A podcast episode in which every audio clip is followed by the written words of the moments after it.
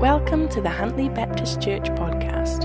We hope that this message can be an encouragement to you today. Please feel free to contact us at huntly.baptist at extra.co.nz or visit us at huntly.baptist.com. Just like last time, I'm going to start with a story. Um, and this one occurs when I was living in Melbourne. So uh, this is at the end of 2013. Um, and uh, me and my friends had come up with a great scheme to quit our jobs and become self employed. Um, we were going to sell drugs uh, at nightclubs. Um, mm, how, how, proud my mum would have been. Um, so, so we we live right in the middle of Melbourne, on Collins Street. So, just yeah, right in the middle of, of all the most popular nightclubs in, in Melbourne. So, um, we knew all the right people. Um, my flatmate was pretty computer savvy. He set us up on um, something called the dark web. I'm, I'm, not that computer savvy, but basically you could buy anything you wanted online anonymously. No one, no one could track you. Um, you had to use Bitcoin, so I bought all the Bitcoin um, and ordered MDMA, um, which is like ecstasy from from the UK. Um, mm, and our plan was pretty simple. Uh, buy it, yeah, buy it for fifty dollars, um, sell it for five hundred. Um, so yeah, no reason to consult Craig over those figures. Um, it was the the forecast was good. Um, so yeah, we cooked up this elaborate plan so that we wouldn't get caught, um, and we thought it was pretty foolproof. Um, which was good because we were complete fools at the time. So Uh, so shortly after that, I ordered everything, we sorted it out, and I left for Melbourne on a trip uh, to Europe. Uh, so little did I know that I wasn't going to return back the same. Um, I was coming down off, off numerous drugs, um, 35,000 feet in the air. I just, I hit rock bottom basically, and God met me in that brokenness. And, um, and yeah, and what resulted after that was just, just weeks of spiritual bliss basically. I just I, I, was traveling around Europe. I just felt like a new person, and I was a new person. Um, but then I got an email. Um, it was from my flatmate, and he said, "The drugs have arrived, um, safe and sound. Uh, they're in light-proof packaging, odor-proof, tamper-proof." He said, "They're amazing," which in drug addict talk is strong, basically. Um, he said, "We're going to be rich." Big, big, bold letters. We're going to be rich. And um, I didn't feel good. I, I felt sick.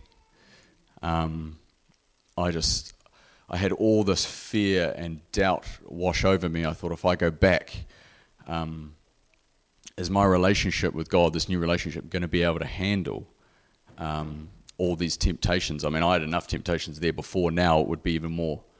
Um, my flatmates, I knew they, they weren't Christian. I knew they'd be ordering these in. I knew there'd, there'd be money and the drug, and I just, I, I yeah, I, I, I, doubted basically. I, I, I, doubted big time, and that's that's probably my first vivid memory of, of doubting God.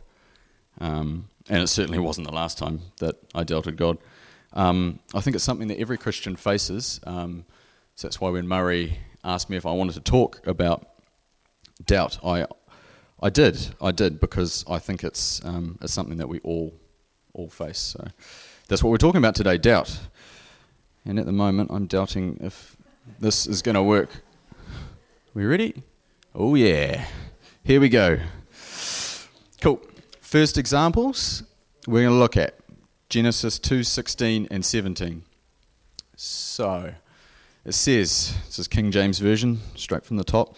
Um, and the Lord God commanded of man, saying, Of every tree of the garden thou mayest freely eat but of the tree of the knowledge of good and evil thou shalt not eat of it, for in the day that thou eatest thereof thou shalt surely die. Mm, pretty, pretty straightforward, eh? That's, if you can read that, um, this, is quite a big bit here. Now the serpent was more subtle, uh, I know some versions say cunning or, or crafty, than any other beast in the field, which the Lord God had made. And he said unto the woman, yeah, hath God said, You shall not eat of every tree in the garden? And the woman said unto the serpent, We may eat of the fruit of the trees in the garden, but of the fruit of the tree that is in the midst of the garden, in the middle of the garden, God has said, You shall not eat of it. neither shall you touch it, lest you die. And the serpent, serpent said unto the woman, You shall not surely die, for God doth know in the day that thou eat thereof, then your eyes shall be opened, and ye shall be as gods, knowing good and evil. Um, sorry. So I'm, I'm sure a few of us are familiar with this story. Um, the reason I'm sharing this is because I, I think it really highlights the adversary's tactics when it comes to showing uh, when it comes to sowing doubt. Um, he's, he's crafty. He cautiously and cunningly approaches Eve. He's subtle. He's not over the top. Um, and and first of all, he tries to cast doubt on God's word. And I um, I'm a big King James fan, but I actually really like the way the NIV puts it. Um, he, uh, in the NIV, it says, um, "Has God really said that you shouldn't eat of every tree in the garden?" And I, the way he words it, like, has God really said, as if that's a bit petty, isn't it? Like, um, is surely God's not that unreasonable to forbid you from eating a single uh, a single tree? Would he? Like, you know, if you were my creation, I'd let you eat whatever you want, kind of thing. That's kind of the, the that's kind of what I get out of it. Um, Satan is is really good at trying to get us to focus on the one thing that we don't have, rather than all the things that we do have. You know, they had access to all these other fruits, but he's getting them to say, "Well, but what about that one?" He's trying to single out single out something that they yeah, that they don't have and, and make them forget about all the stuff that they do. But in full credit to Eve, she's pretty faithfully repeats God's instruction not to eat. Know, she, she knows what God said. So Satan, he just turns up the heat completely. Um, and he just flat out calls God a liar, basically. Um, and suggests not only that, not only he's a liar, but that he's got hidden motives. Um, that he doesn't want them to eat because he knows that they'll become gods like him if they do eat. So, in a nutshell, he's basically questioning God's goodness. He's questioning God's character. He goes even deeper.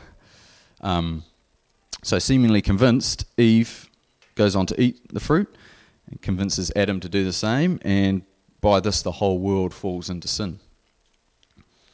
So, next example is found in Luke 7:19. Now this is this is the verse before. I don't have that up there, but it says, "And John, calling unto him two of his disciples, sent them to Jesus, saying, Art thou he that should come, or should we look for another?" Um, now this is quite surprising to come from John, the Baptist, um, and I'll give you a reason why. So, John's entrance into the world was marked with angelic proclamation and divine intervention. Um, his mother was unable to have children, uh, and so when the angel Gabriel visits her son Zacharias in the temple and tells him, You're going to have a son, he doesn't believe him. Um, and for this doubt, he's actually struck dumb. He can't speak. So the whole pregnancy, he, he can't speak. Um, until finally he, he kind of overrides his family and says, Yes, the baby is being called John, like the angel told him to, and then he gets his, he gets his voice back. Um, so we're about to read from the passage up there now. It says that this is the Bible talking about John and his calling. It says, "For he shall be great in the sight of the Lord, and shall neither and shall drink neither wine nor strong drink, and he shall be filled with the Holy Ghost, even from his mother's womb. And many of the children of Israel shall he turn to their God." and he shall go before him in spirit and the power of Elijah to turn the hearts of the fathers to the children and the disobedient to the wisdom of the just, to make ready a people prepared for the Lord. Quite the calling, eh? Quite the anointing. if you were John, you'd be feeling pretty stoked. I mean, all this is, all this happened before he was even born. Even his name got picked out for him. Um, so his public ministry ends nearly 400 years of prophetic silence. Fast forward a bit, John sees Jesus by the river. Um, and he's not shy in sharing his revelation about Jesus. John 1 9 29 reads, or 1, John 1 29 reads, The next day John sees Jesus uh, coming to him and saith, Behold, the Lamb of God, which taketh away the sin of the world. He then baptized Jesus and witnessed the Spirit descending down like a dove upon him. Verse 34 reads, And I saw and bear record that this is the Son of God. So, at this point, I think it's, it's, it's pretty safe to say that John's pretty rock solid. Uh, he's, he's convinced. He's convinced. He's seen it. He's seen the dove come down. He, uh, he probably heard the voice of the Lord saying, This is my son who I'm well pleased. It's like he's had all the signs, he's had all the wonders, he's, he's had the anointing from birth. He should be utterly convinced of who Jesus is. Um, John's lifelong calling and purpose is in full swing. He's directing people towards Jesus. People are starting to follow Jesus. Even John's own disciples are starting to follow him. But, but, but, but. We fast forward a bit, and John's in prison. He's, he's been put there by King Herod. King Herod was basically having an affair, and, um, and he married his half brother's wife, and John condemned him for it. So Herod threw him in prison. Um, now, John's kind of having some contact with his disciples. He must have. Um, but from what we read in John 3, his disciples are not exactly Jesus' greatest fans. They kind of, they're, some of them are questioning John, saying, Why are we really supporting this Jesus? He's stealing our ministry. You know, he's, people are flocking to him. He, we're supposed to be baptizing people. Now his disciples are baptizing people. Um, so, yeah, these I think that would have started some thoughts going in John's head. Um, and uh, we can kind of imagine those thoughts. It's kind of like, what if Jesus isn't the Messiah that was prophesied? Um, there'd been false messiahs before. What if Jesus was just another one of these? Um, what if John had led all these people astray? Um, so far, Jesus' ministry wasn't really looking like what John had expected. Um, could this imprisonment be God's judgment on John? Um, he was probably trying to desperately recall the prophecies and signs that had seemed so clear before, um, but now fear and doubt would have been clouding his mind, disrupting his thoughts. Um, so, based on these two examples, I, I think it's safe to say that doubt is a really serious issue. Um, usually comes as a package deal with fear. And the two of them are commonly employed by the adversary to stop Christians in their tracks. Um, no matter how close they feel to the Lord or how strong they feel their calling is. I mean, John's calling couldn't have got his anointing and, and, and his signs couldn't have got much stronger, and yet he's doubting too. So we'll just switch to the next slide. There's an, uh, an author and a minister that I really love reading. His name's Matthew Henry. And he, he's got this little quote. He suggests that Satan first teaches men to doubt then to deny. He makes them skeptics first, and so by degrees makes them atheist. So it's like it's a slippery slope, doubt. If left unchecked, it's like a poison or a virus. It'll slowly kill our faith. And doubting God's goodness and character is a real killer for believers. So, in all honesty, um, preparing the sermon is one of the hardest things I've ever had to do. Um, it lived up to its name. I, I doubt constantly flooded my mind. Is this the right topic? Um, are these the right examples? Um, am I the right person to be delivering this sermon? Should I be delivering sermons at all? Um, every, every. Thank you, Anna. Thank you for the encouragement. Um, oh, oh, was it McCall? Sorry. Uh, thank you. Um, but yeah, on and on and on, basically. Um, and it was actually a comment from from my beautiful wife Juliet, this is her here. Gorgeous, eh? Stunner. She doesn't know I'm doing this, so she's going to hate me for this. um, sh- she said, um, stories and big ideas are all well and good, um, but I want to know practical things that I can do to help me stop doubting. Um, so that kind of snapped me out of it a little bit. I, I thought, okay, so especially for Juliet and anyone else who's interested. Here are some things I believe we can learn from the above examples about dealing with doubt. So, first one when you're going through doubts, don't isolate yourself. Just as John was imprisoned, the adversary wants to separate us from the encouragement and wisdom found when we fellowship with other believers. In addition to this, we must be wise about who we share our doubts with to truly receive God inspired encouragement and wisdom, we must engage with those who display the fruits of truly knowing Him. There is not much use speak, uh, seeking spiritual encouragement in the arms of someone who doesn't follow Jesus. their opinions are more likely to cast more doubt into the mix and ultimately weaken our faith. So, the next one surrender our expectations. It's easy to doubt something when it doesn't fit into the molds that we create in our minds. In John 5:38, Jesus rebukes the Pharisees um, for their disbelief in him, in Jesus. He says, "And ye have not his word, he's talking about God the Father, abiding in you, for whom he hath sent, talking about himself, ye believe not." So basically, Jesus is saying to the Pharisees, if you truly embraced God's word in your hearts, you would recognize me. You would recognize me for who I was, the Son of God, and you would have embraced my ministry. But because you just knew my words off the top of your head, you hadn't, they weren't in your heart, then you didn't recognize me. Because popular opinion in Jesus' day was that the Messiah was going to be like this big warrior king he was going to be a mixture of King David, the Terminator, maybe like 10% rock Dwayne Johnson. You know, it was going to basically ride in, slay everyone, um, and it was going to be awesome. That's, that's pretty much what they thought. And I think John would have had some of this too, some of this expectation. But obviously, that's not what we read of Jesus. He was pretty stark contrast to this. He's calling for people to love their enemies, not destroy them. He was seeking to free them but not in the way they were expecting. Um, so the next one, come on, here we go. Build up altars of remembrance.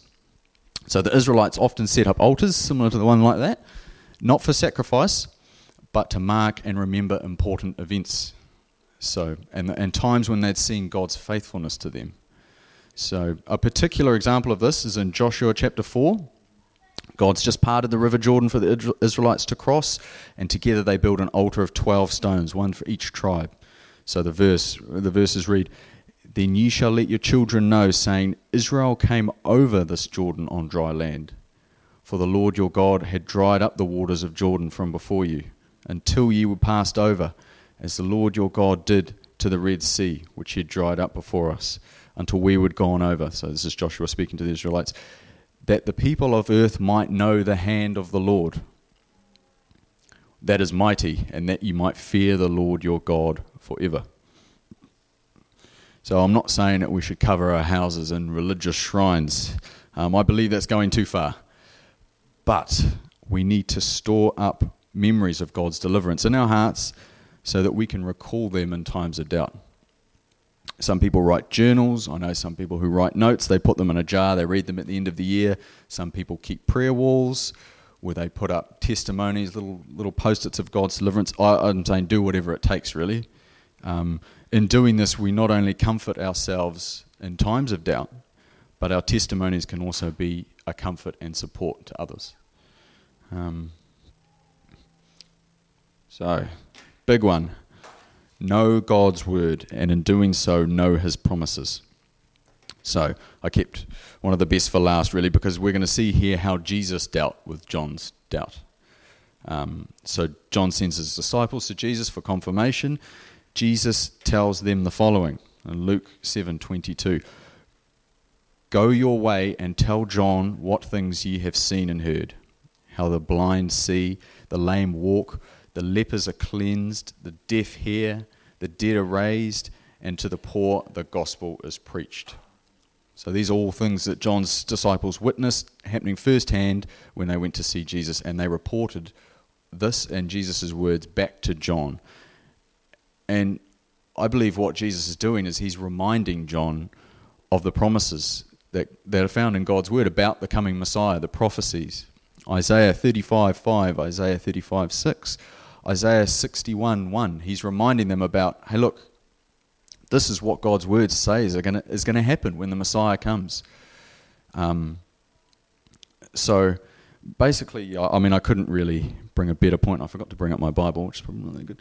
Um, I, I, was going to say, I've, I've got, for those of you who want to get to know God better, closer, more intimate with Him, there's great news. He did write a book.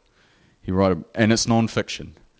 Um, you, it's the Bible, and I'm I'm I'm ashamed to say it took me 30 years before I started taking study of it seriously.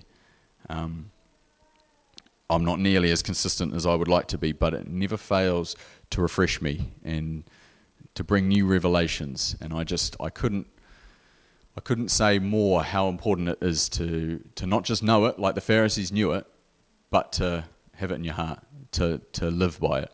Jeremy spoke last week about integrity, and that's that's I, I believe that's so important. Just yeah, as a as a parting note to that to that section, and then finally, just as John did, take your doubts straight to Jesus. So I think Eve's first mistake is that she gave Satan the time of day. She entered into discussion with him. It's like Jesus didn't have discussions with Satan. He told him how it was, and then he told him to jog on. It was just, it was one step. it, it, was, there's no point in listening to what Satan has to say. Um, the Bible says in John 8:44 that he's got no truth in him. He's the father of lies. So, so if you're after the truth, his opinion is void. There's, there's no point. It's a dead end. So when, uh, yeah, so when Jesus, just as a note, has sent John's disciples away, he says something remarkable about John. He turns around and says, For I say unto you, among those that are born of woman, there is not a greater prophet than John the Baptist. This is right after John has just questioned who Jesus is. But then he follows up with this But he that is least in the kingdom of God is greater than he. So I think Jesus was reminding everyone there that John the Baptist is human. He's susceptible to these doubts. He's, he's like everybody else in that regard. No matter how great of a prophet he is, he's like everybody else when it comes to fear and doubt it can get him. Um, I've got a quote here from the author Jon Bloom. I've kind of paraphrased it a, a touch. Um, even the greatest, strongest saints experience deep darkness. None of us are spared sorrow or satanic oppression. Most of us will experience seasons when we feel as if we've been abandoned. But Jesus, our Saviour, does not break the bruised reed. He hears our pleas for help and is patient with our doubts. He does not condemn us. He has paid completely for any sin that is exposed in our pain. He does not always answer with the speed we desire, nor is his answer always the deliverance we hoped for, but he will always send the help that is needed. His grace will always be sufficient for those who trust him. So, sorry. So just I've got a note here. Talk about faith in Jesus. Dot dot dot. I couldn't know what to write, so here we go. I'm winging it a little bit. Um, we've we have spoken a lot about doubt, but I just want to quickly touch on faith in Jesus. So just as doubt brings about all can can bring about all this death and suffering and and uh, and uh, yeah, all that horrible stuff. Faith in Jesus brings about the opposite. Life life in abundance, life eternal. So, if anybody wants to have a talk about that afterwards, if anybody's interested in what believing in Jesus is, what it looks like, then please come to the front. There'll be lots of very qualified people that can have a talk to you and and yeah, explain that further. I just thought I'd throw that out there. So, in closing, I thought I'd finish off with the part two of my story. Are you with me? You want to hear it? Can I get an amen? I've always wanted to do that. right. Yes, that's that's bucket list stuff. Checked off. right. um, okay, so just a disclaimer. A disclaimer. I've, I've, I've been a Christian, I had been a Christian for a matter of weeks. It may as well have been five minutes and I was already fearful and doubting. So God's response had nothing to do with who I was and everything to do with who He is. I just wanted to put that out there. So um, my response was probably quite similar to John's. Really, I, I all I knew how to do was to pray, um, and so looking back, I, I, believe that was everything I could have done. Um, so I remember I was on the bathroom floor of my friend's um, apartment in Chelsea, London and I was pleading with God um, to help me with the situation. I didn't, um, I didn't, yeah. Like I said, I was doubting, I was fearful. I didn't have much hope that, that I, our relationship would be able to last when I got back to Melbourne. Um, I want to say it was probably the next day, um, but I think it might have been the day after. I, I can't remember. Um, I hopped onto a classic kind of London double decker bus, um, and I went straight to the best seat, which, as everyone knows, is up the top at the front. Best seat. I used it like the other day. Yeah, absolutely best seat. So I sat down. Normally it's taken, but it wasn't this time. I sat down and I noticed that there was a newspaper beside me. Um, so I picked it up um, I started reading, and here was this full page article about Dread Pirate Roberts. So his real name is Ross Ulbricht, I'm pretty sure that's how you say it. He's basically the guy who started Silk Road, which was this anonymous online drugstore that we'd ordered off. Um, so after three years of hunting him, the police had just arrested him in a San Francisco public library and shut his whole website down. So, to me, I, I still think about that moment from time to time.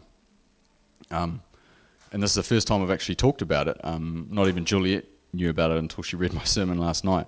Um, just a just a handful of close friends, really. I, I, shied away from sharing it because I thought that people would think I was crazy, or that that I was trying to sound important. And I'm sure God was answering a lot of people's prayers when He shut down that website. But for me, you know, seasons of doubt and trouble can lead to great victories. Um, and in sharing God's victories in our life, uh, sharing these altars of remembrance, we give glory to Him through that. So that's what I wanted to do with that story. I wanted to give glory to God because He, I believe He did that. Like I said, He was answering my prayers and probably a whole lot of people's prayers, but He did that just like that. He shut that guy down. So, in closing, I just wanted to leave you guys with a question. What altars of remembrance do you have to draw on in times of trouble? So let's pray. Heavenly Father, like the man in Mark 9, we believe, Lord. And I'm talking about all of us here, but also all the people listening on the podcast, Lord. But, but please help us with our unbelief. We want to trust you wholeheartedly. Um, but at times we find ourselves doubting, and we're sorry for that. We ask that you'd guard our hearts and minds from the power and persuasion of Satan, from the fear and doubt that can so often consume our thoughts. Clad us daily in your spiritual armour, and may we not drop our shields of faith. Keep us in close fellowship with one another, and please prompt us with your Holy Spirit if there is anyone around us that needs encouragement and wisdom. May we hunger for your word and the application of it in our lives all for your glory and the expansion of your kingdom. In Jesus' name we pray. Amen. Thanks for listening to the Huntly Baptist Church podcast. We hope that it has been an encouragement to you. Please feel free to contact us at huntlybaptist at extra.co.nz or visit us at huntlybaptist.com.